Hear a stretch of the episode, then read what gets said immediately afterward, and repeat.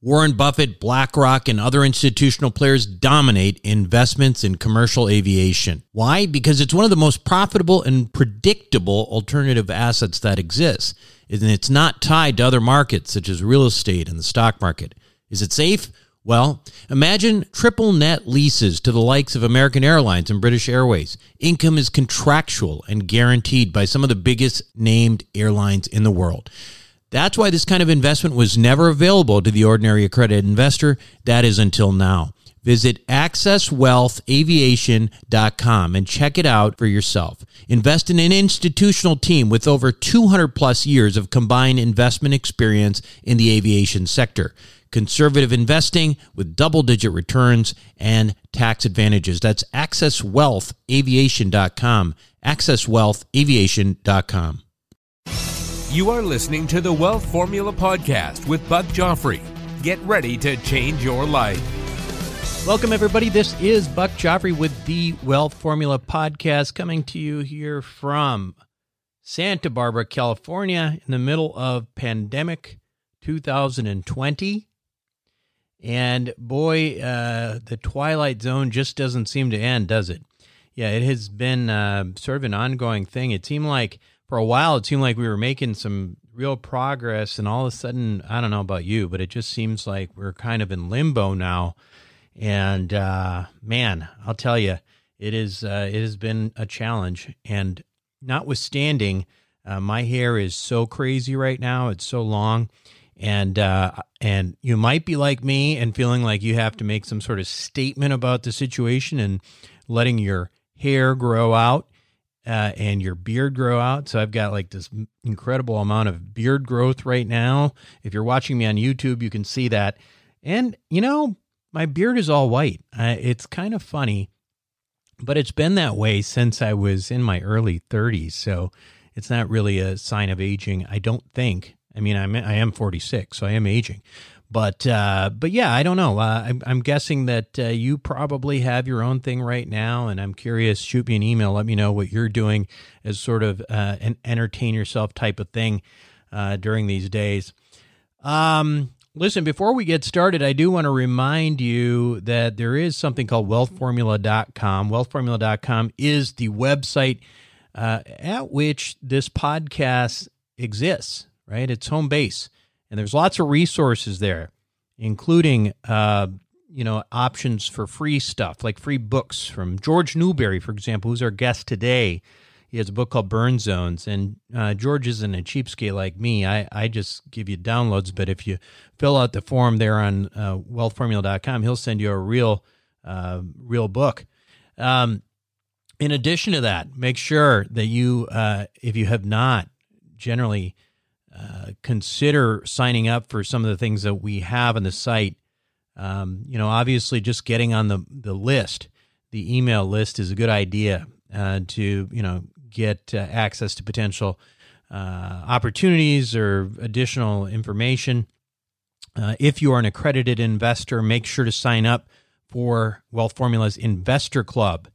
Uh, this is an incredibly valuable thing for those of you who are looking to take this information that you're getting from here and from others and actually trying to put it into action rather than being on the sidelines. Now that this is going to be really important in the next several months as I think we're going to see some of the best buying opportunities uh, that we have seen in um, you know at least in 10 years. So uh, check that out wealthformula.com and um, and hopefully you can get more engaged with our community that way. So, as for today's show, you know, it's uh, got George Newberry back on. George uh, has been on several times, so you may know him if you're a listener. You also may know that I am a big fan of George Newberry. He's uh, not only a friend, but I, I really think he's one of the smartest entrepreneurs I know personally. Um, now, George deals with uh, notes uh, non-performing notes. So let's just, you know, let's for simplicity, let's just discuss what they are because I know there's new listeners all the time and you may not know what a note is. Well, it's just basically a mortgage, right? So you when you take out a mortgage, you owe the lender money.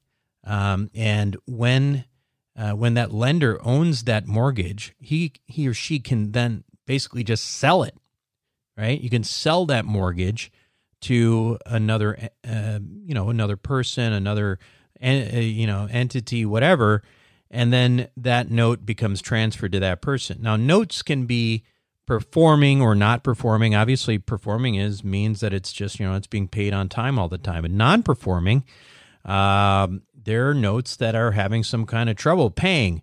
Uh, or maybe they've had trouble in the past. So if you buy one of those, it becomes a little bit more complicated, right? Then it, then you sort of get into these forks where you can you know you buy a, something where no one's paying the mortgage mortgage. You can do a few things. You could you know pay them and pay them a certain amount of money and maybe they'll move out. Uh, you could potentially foreclose on a property and sell the asset.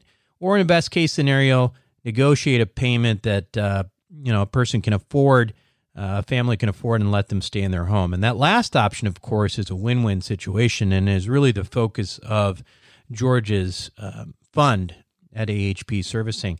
Bottom line is that in principle, this whole note business, it's really not that hard. And uh, if you've gone through the you know sequence of hundreds of episodes we've had now, you've heard me talking about this. I like this business, and in fact, um, yeah, I liked it so much. I was like, you know what, I want to learn this business, and I I flew out to Chicago and I tried to learn from uh, George's team out there.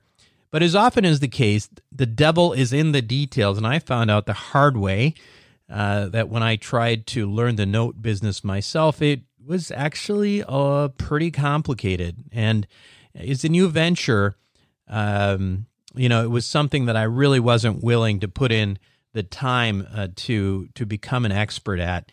As it turns out, um, you know, this is not something, in my opinion, I know some of you might do this, but it, it's something that's really hard to do as a part time gig and make it, you know, worth its while. Uh, at least not at the level that I found personally acceptable. Now, you know, my philosophy in general is that if it's not something that you can make, you know, you can scale up to a million dollars a year pretty quickly um, it's just not really worth even starting, right? If so, if you're working a lot and you're just taking up a lot of time, it's probably not worth doing it. Just invest with somebody else who knows what they're doing and and get rid of the curve. Uh, that's that's basically what I came up with uh, when I you know when I tried to go down this road. Um, you know, the bottom line is I think that to do really well consistently uh, in the note business requires volume, creativity, and a ton of experience. And as we sit here in the middle of a black swan public health and financial event, I got to say, I am just glad I realized my limitations and didn't complicate my life anymore because I would just you know, just add one more headache, right? One of the great lessons that I've learned um, with age, especially over the last, you know, 10, 12 years when I became, you know, I wasn't a hostage at a hospital, but was actually, you know, trying to navigate this world of entrepreneurship and investing is that often the best thing you can do is nothing at all. You know, when I was younger, I used to chase after shiny objects. I wasn't focused at all. And doing that, uh, you know, lost me a lot of money in certain circumstances. Maybe I learned a lot, uh, but it you know, the problem with chasing shiny objects is that it becomes really difficult to become good at anything.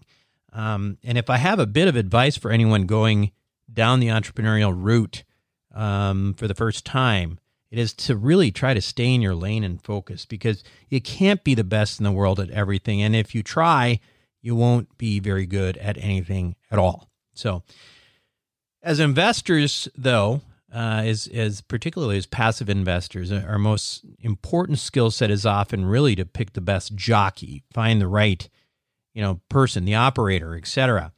And um, you know, we may not be doing the heavy lifting in situations like that, but we need to know who will do it well on our behalf, and also who's going to keep us safe when times are, you know, tricky like they are right now.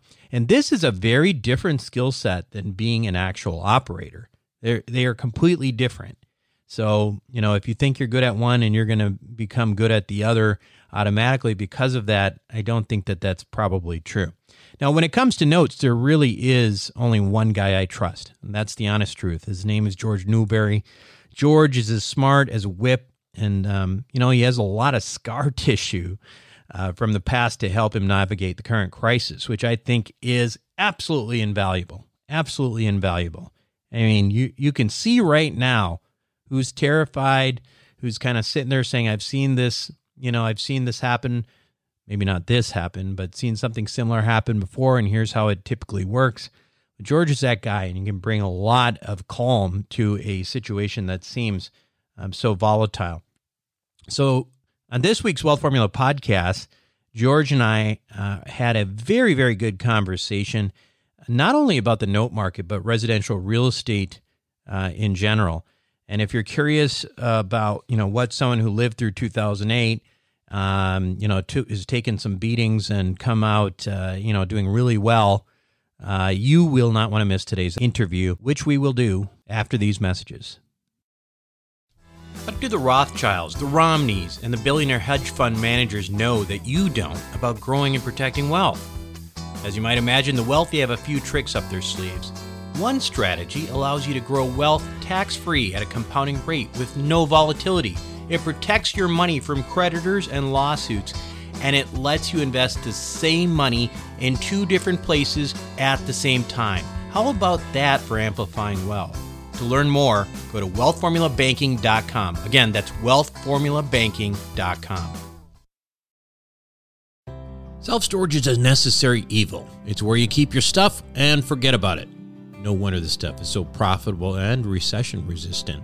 The Wealth Formula community, well, we've benefited from that. We've made lots of money in this space with Reliant Real Estate, one of the largest self storage companies in the country with an average investor internal rate of return of almost 34%, with hold times just over three and a half years, these guys know what the meaning of velocity of money is. If you're an accredited investor, make sure to check out what they're up to right now at ReliantFund4.com. Again, that's ReliantFund4.com. Welcome back to the show, everyone. Today, my guest on Wealth Formula podcast. Well, gosh, he is uh, he is the guy who's been on the show more than anybody else.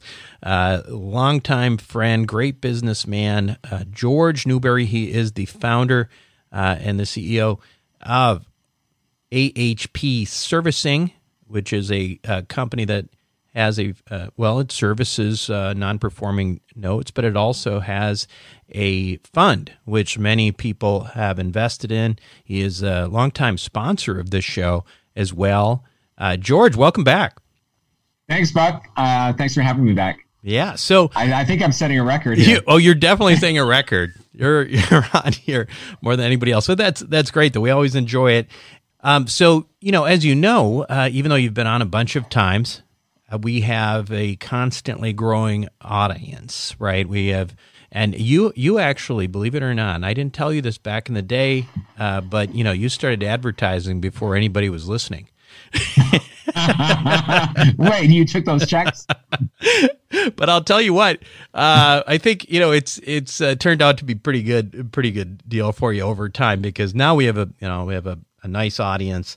Uh, we had a lot of people uh, invest uh, with you, and, and I'm you know very supportive of what you're doing. Um, and um, but what I wanted to do, knowing that uh, there's always new people on, is first and foremost we are educational, right? This so we don't want to start talking about something when we don't have a context for it. Um, tell me about AHP servicing. Uh, I mean, what? Let's start with a basic concept. Just quick review. What is a note? And what is a non-performing note? And what in that context what is AHP servicing doing? Sure. So many in your audience probably have or have had a mortgage at some point which is secured by which is a security for a note. Uh, and so when you buy a home oftentimes you're taking out a loan from a bank or somebody else like that and you're signing a note and you're signing the mortgage. The note will be the document that includes all the terms. You know i agree to pay 100000 back at you know 7% interest in 30 years at this amount of monthly payment.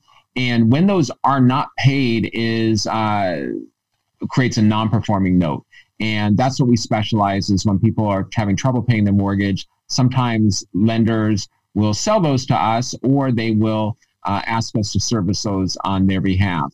And uh, so that's and servicing is simply there's in almost all transactions, all mortgages, there's the investor who actually owns the mortgage, which could be some massive Wall Street fund, uh, could also be an individual. And there's usually a servicer in the middle, which actually collects the payments. And in our case, there's um, we're regulated by the different states. We've actually gotten licensed in every state of the union except for New York. We've gotten a license in Puerto Rico and District of Columbia, so we can service loans almost everywhere. In New York, we're very close to getting that license. And we just got California a few weeks ago, which All is right. great. Those are the whole the long term ones were were California and New York, uh, the ones that took the longest.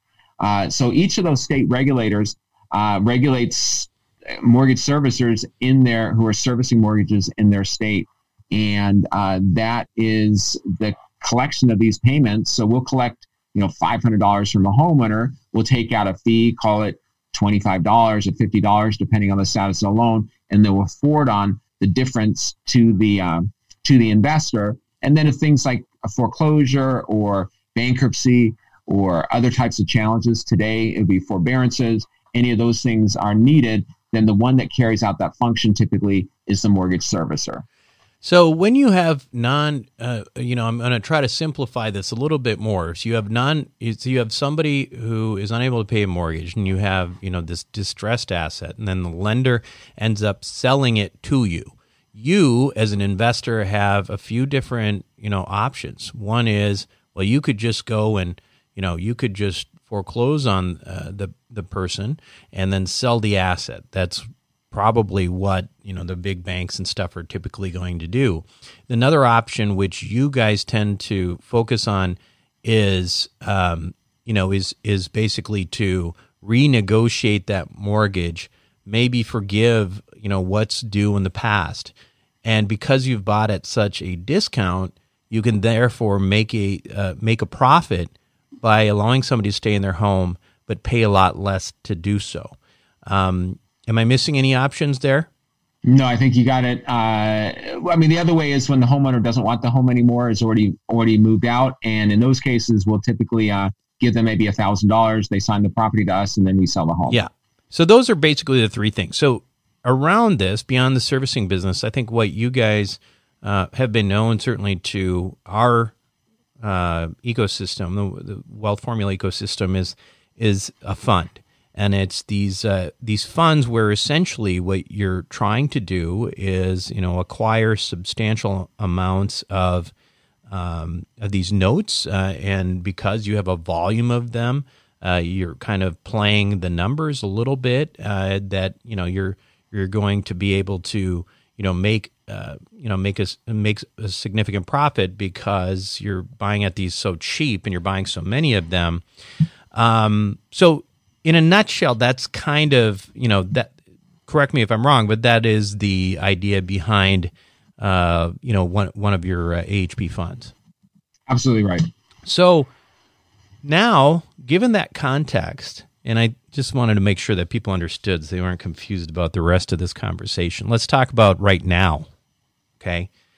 People, um, right now, in the middle of this pandemic, uh, craziness. I mean, literally, you know, we talk about unemployment right now, for all intents and purposes, we've got probably about 90% unemployment, right? I mean, it's, it's not, it's, you can't even count it because everybody's required to stay home. So people who never missed a mortgage payment are going to do so uh, because pretty much everyone is, like I said, is pretty much unemployed, right? And if we're starting um, with people who've had problems paying their mortgage before, the non performers, as we'll call them, how is that affecting payments in your fund now?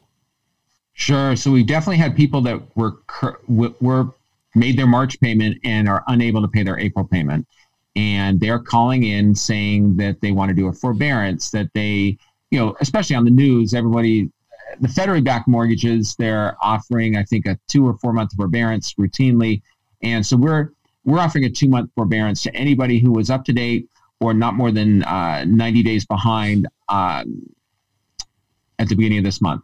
And so then it's easy because it, uh, it's easy to make that determination because that shows that they were making their payments and then all of a sudden their, their income is uninterrupted, you know, uh, due to this crisis.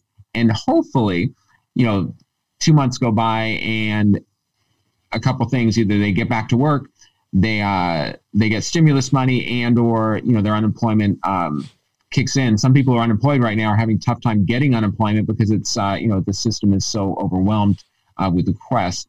Uh, so we hope that will um, you know we hope for most it's a temporary situation, but the reality is you know they come back and hey the these uh, stay at home orders are lifted and they may not have any job to go back to. I mean, some of these, a lot of companies will not make are not making it through. You've already seen some major bankruptcies and, uh, and mass layoffs, and I think that we'll probably see more of those over the next few weeks until this this turns. And I, what's what's extraordinary about the situation is I think twofold. One is it happened so fast because two months ago, for most people, things life was fairly normal. totally normal.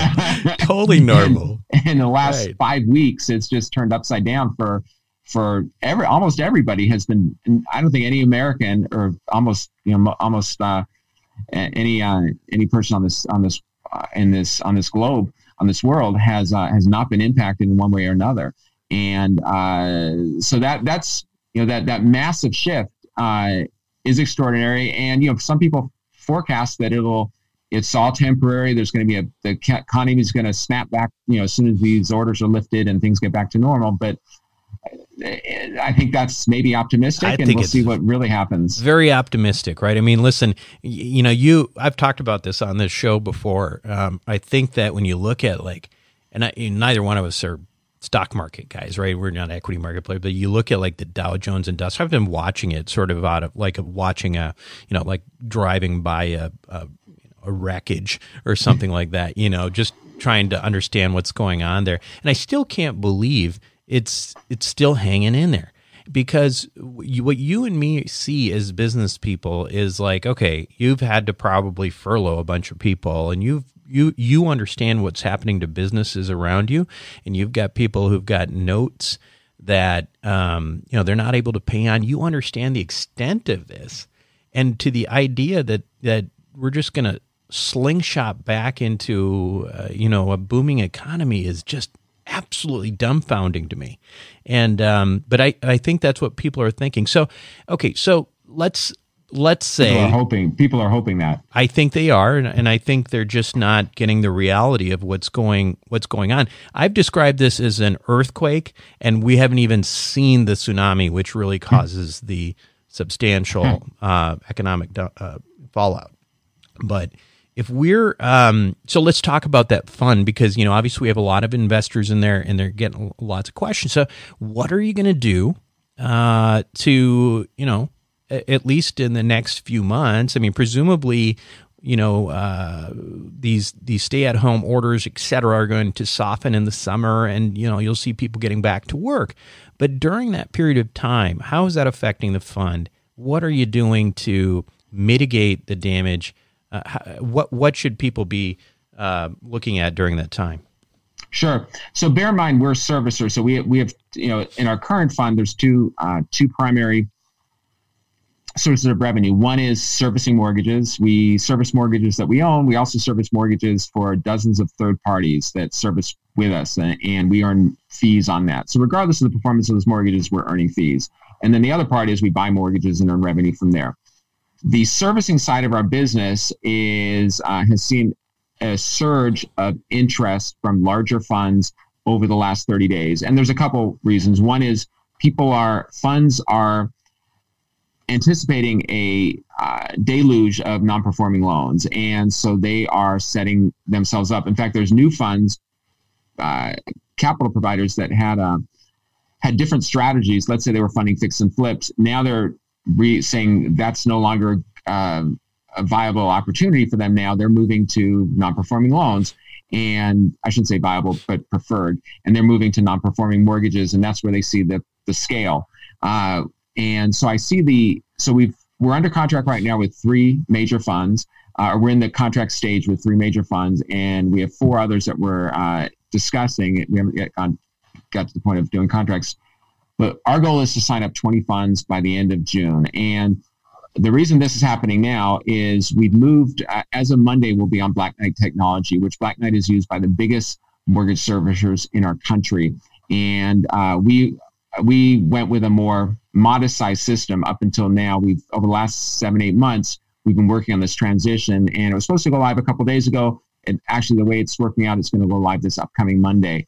That makes us attractive to larger uh, sure. larger clients. And then the other part is waiting on getting these all these servicing licenses. And we did get California, which is a big big step forward. I need New York, and then I can we can service everywhere. So we've become an attractive uh, option for funds, and that will generate. Uh, I think that will generate a lot of revenue, regardless of uh, you know our investments, which we think uh, that the exposure we have currently to the market is the loans that we purchase. In all likelihood, there's been a drop in value over the last uh, 30 days. However, or, and I should there's there's been a drop in value in the homes that secure those mortgages.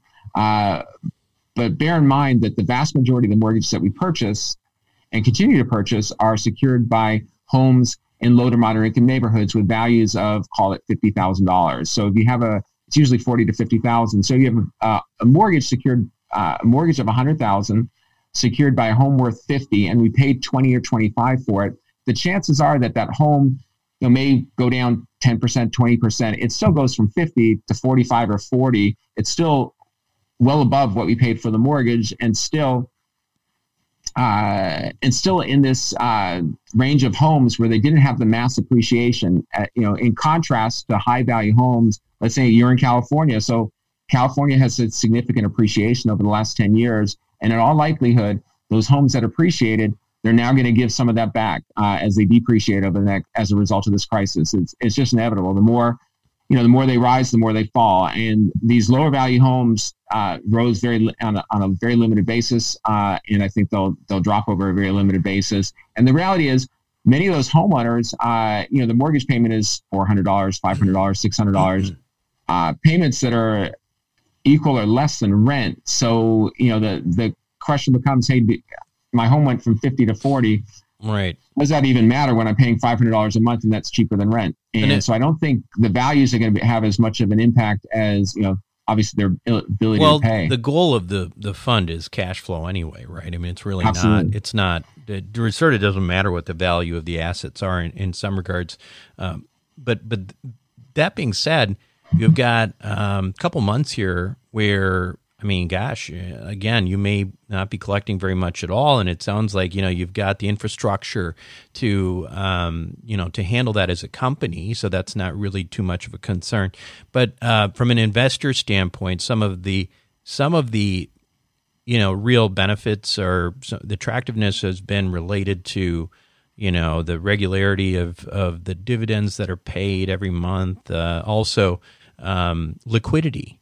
Um, I mean, I would think, and I have no idea that uh, that it might be harder for you to to offer the liquidity. As, and maybe you may want to kind of back up and explain, you know, what those benefits I'm talking about are and how those may be affected uh, in the, I guess, near term, right? Next three months or so. Sure. So liquidity uh, feature is actually something that Buck started with us years ago, and yeah. uh, you came up with a, a situation where you said, "Hey, I just sold an investment property. I have a bunch of money in the bank. I want to invest it with you because it's not earning hardly anything in the bank. But if I find a great deal, I'm going to need it back." And uh, so that was so we agreed to do that on a one-off basis for you. But then all the future funds after that, we said, "Hey, we'll offer this to everybody." And so how it works is that when you invest in AHP, you can re- request a redemption at any time. And whether it's you know after a month, after a year, after three years, you can request a redemption, and we will undertake our best efforts to redeem the funds uh, within 30 days. And it to the and sometimes people have called us and said, "Hey, I need the money for a closing in five days." And historically, we've been able to accommodate those in most cases. Uh, but if our documents provide that in the case we're unable to uh, redeem within 30 days, then we simply just redeem in the order that they were received. So if a distribution was received on, you know, 10 days ago, that's going to be paid before one that was received today. Mm-hmm. And in March, we had more redemption requests than we have had in our history by far. And people were calling in saying, I need to make payroll. I'm a small business owner and my, my business shut down. And all these different things. I have margin calls. You know, when the stock market was crashing, yeah, uh, in mid March, all those things hit at once, and we had more again more redemption requests than ever. So we are over 30 days right now. We are uh, redeeming in the order received, and the redemption requests we have outstanding right now. We're, we're expecting that we'll have them all uh, redeemed by the end of May. It doesn't, and then the, barring another extraordinary circumstance. We have had, uh, and there are redemption requests that are being processed this week, and I think they'll be processed every week uh, until we um, until we're caught up.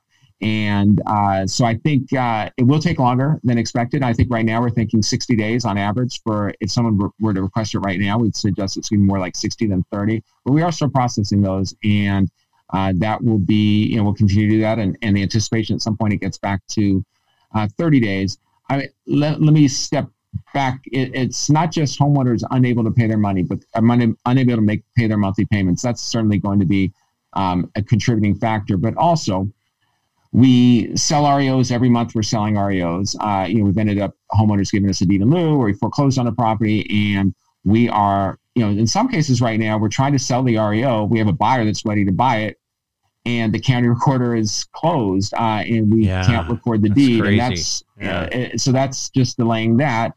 Uh, we also have homes that are most states we can still foreclose on a vacant home, so we're going to foreclosure on vacant homes, but if they're occupied and they haven't paid in three years, and maybe even the homeowner's deceased, but there's some relative that's still living there, we can't complete that foreclosure today uh, in in some states, and we're having so there's going to be a delay in things that we were expecting to generate uh, revenue.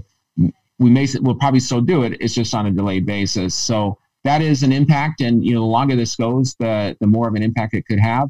Uh, again, though, I'm I'm I'm I think overall we're bullish uh, on the future of HP, and I think in particular the fee income, you know, should offset all of the uh, should offset this to some degree and, and help uh, help us get through it in a um, uh, strongly. The the uh, mo- the it's basically a ten percent annualized um, return. You get monthly checks, or you can reinvest. Um, do you see any? Are you concerned at all about not being able to, or not wanting to? I mean, listen again.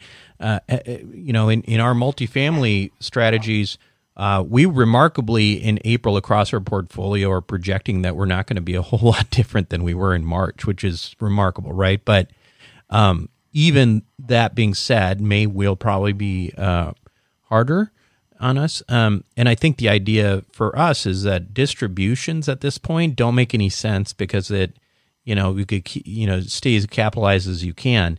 Do you are you looking at it that way at all, or do you expect that those um, uh, you know that you're you're going to continue to make uh, dividend payments over the next couple months here? We're optimistic that we'll. The way things stand now, we we'd expect that we continue to make distributions, and we realize there's all kinds of investment opportunities that are not, you know, some crowdfunding platforms have suspended redemptions, suspended distributions, and uh, we understand that. Uh, we also look at what they're invested in. Many of them invested in fix and flip loans, which they've had a, a surge of defaults. In fact, we're talking to some um, funds to about bringing those defaulted fix and flip loans to us to service. Uh, and uh, also commercial property or hospitality.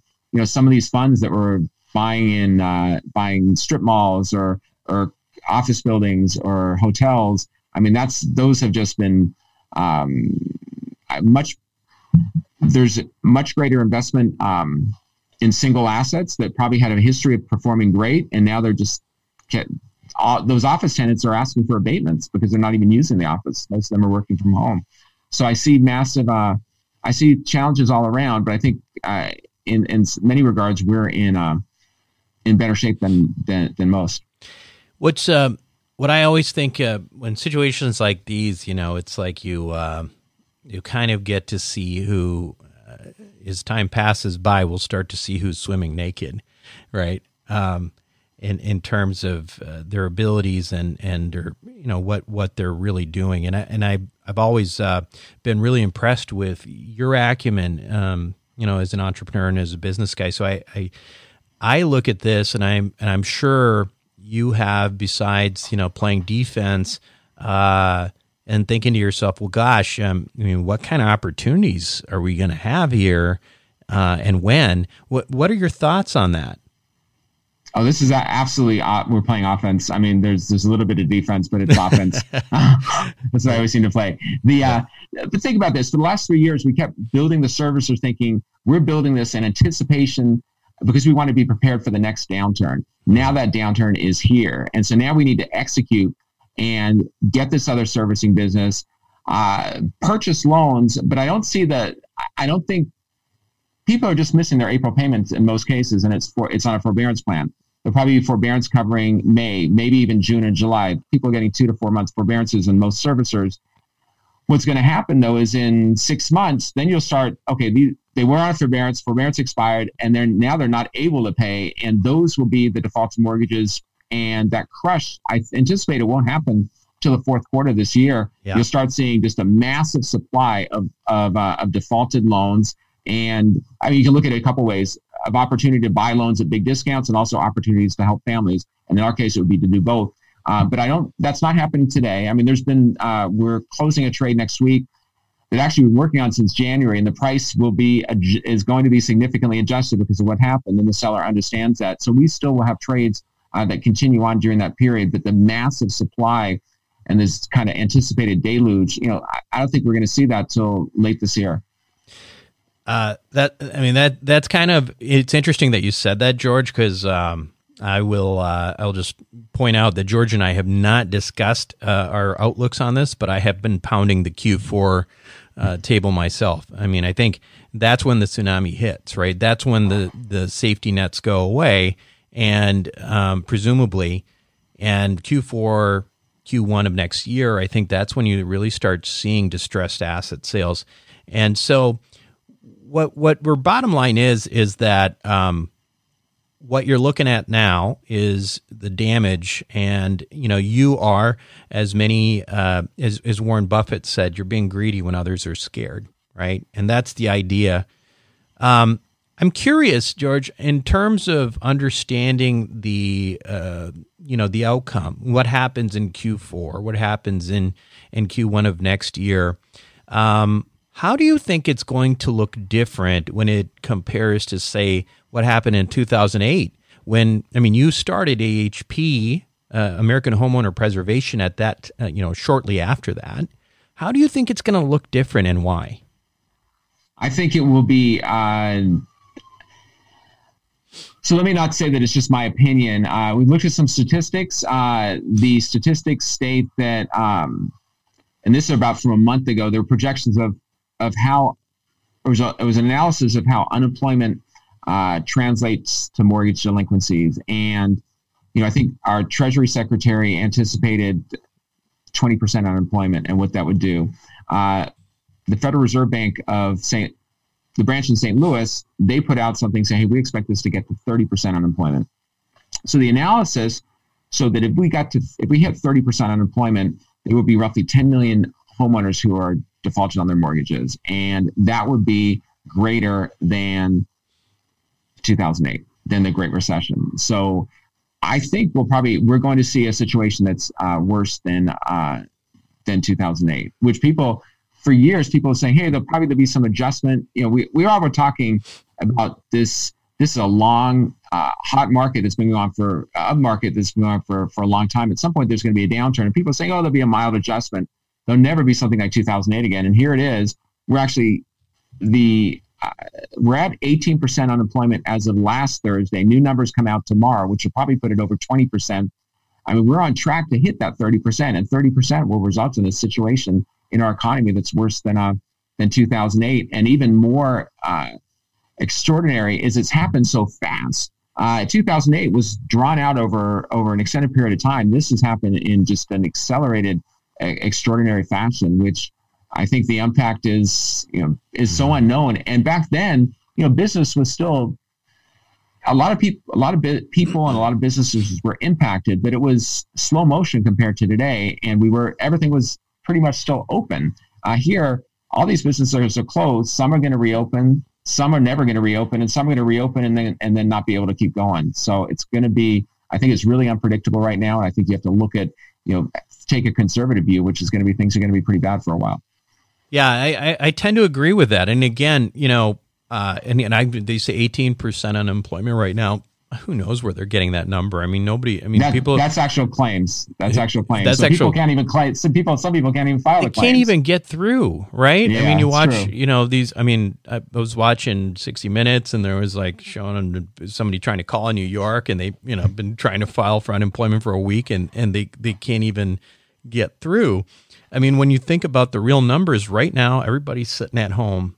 You know, almost everybody's sitting at home, and uh, effectively, they're all sort of unemployed. I mean, maybe they're getting carried uh, for a while because of the you know, the the bailout money that's coming. But as you've said, and I think the the um, the real effects of this, um, you know, what is it? Fifty percent of uh, of our country is is employed by small business, like real small business, right?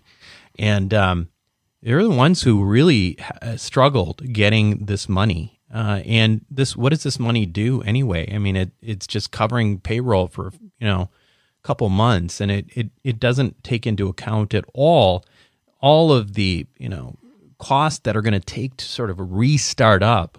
Uh, and then you know the all, all other thing is that people aren't going to go back to spending right away.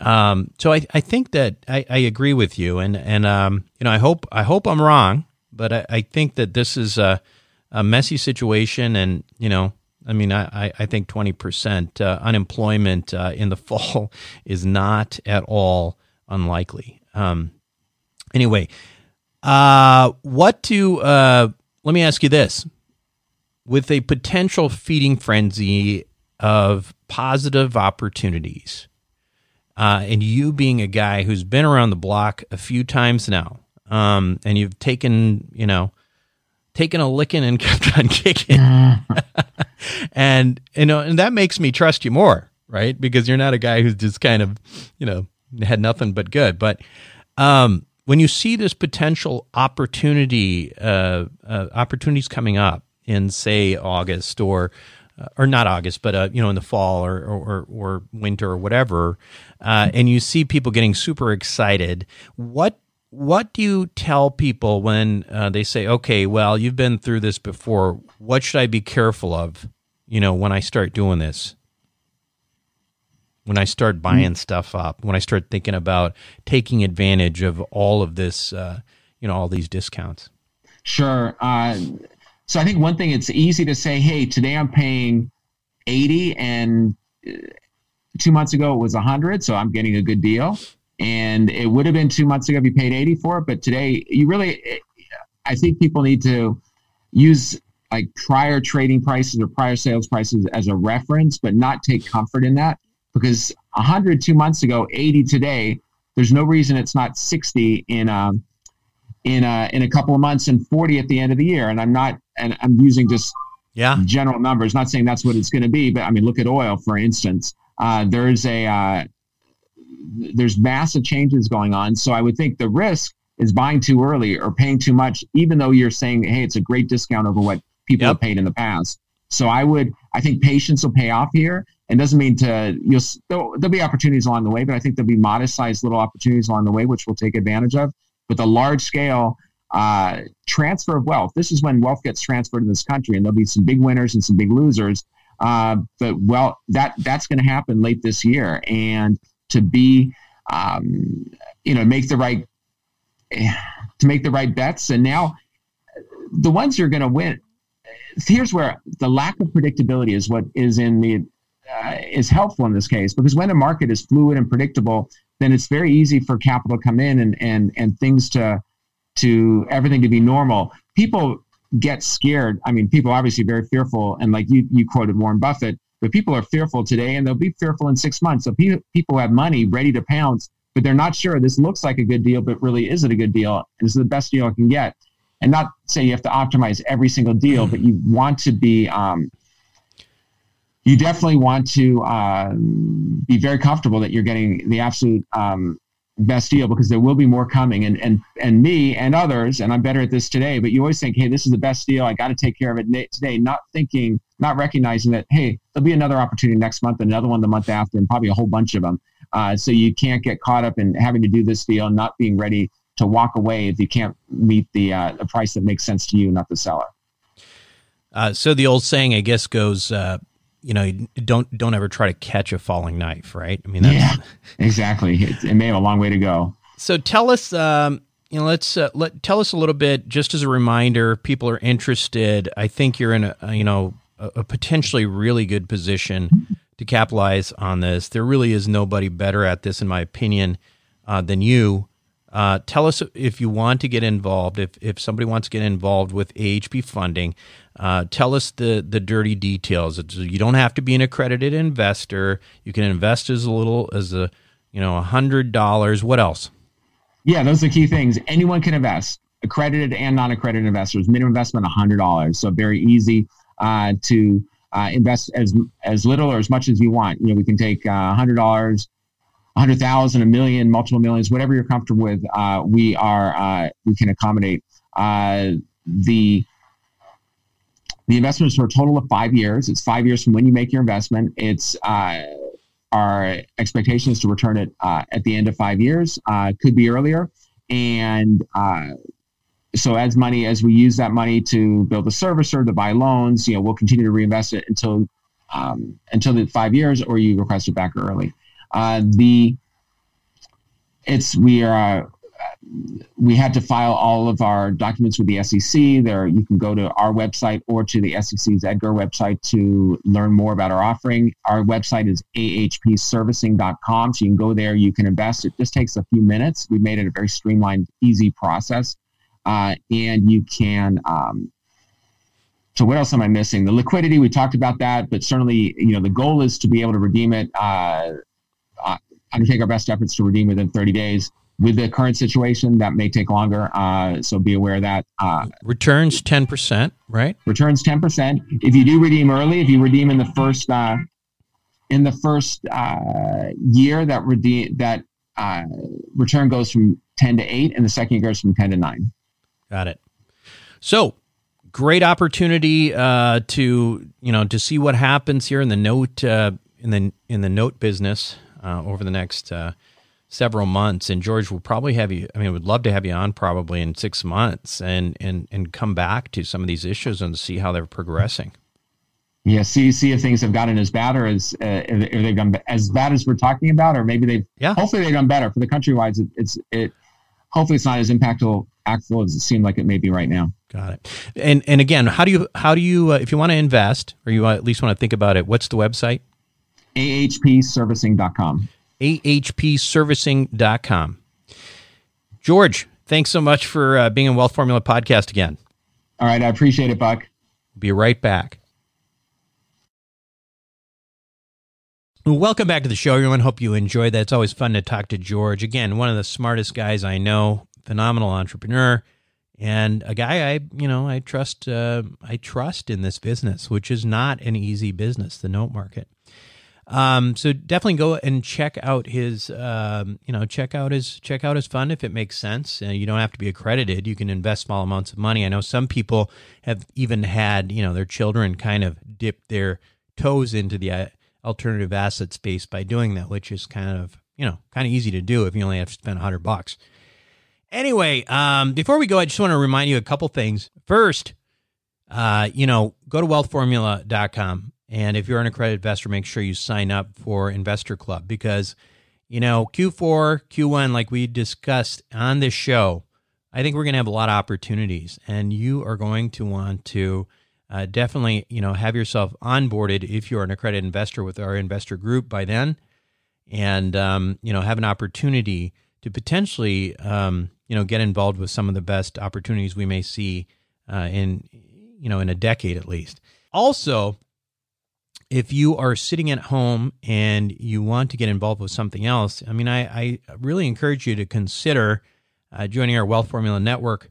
Um, this starts out with a course, and you see a lot of familiar names there. You'll see Tom Wheelwright, uh, Ken McElroy, uh, of um, Kiyosaki's real estate advisor and tax advisors. Uh, you'll see, um, you know, um, a bunch of individuals talking about real estate and asset protection and all of these things that make up the fundamentals of personal finance, at least in our you know alternative view of the world. And you can do that all by checking out the course at wealthformularoadmap.com. Now, that course is really just the beginning because what people have found uh, in terms of value has been well, the course is great and it gives you sort of a way to, uh, you know, have a basic knowledge of everything that's being talked about. But the interactions within the Wealth Formula Network community vis a vis our Facebook group and then our bi weekly Zoom video calls is a great way to you know get some additional benefit and try to learn as quickly as possible if you're starting to get the itch in this alternative investing space. So anyway, check it out. Once again, it's at wealthformularoadmap.com. That's it for me this week on Wealth Formula Podcast. This is Buck Joffrey signing off. Thank you for listening to the Wealth Formula Podcast. Visit us on the web at wealthformula.com. The information contained in this podcast are opinions, not fact. As always, consult your own financial team before making any investment. See you next time.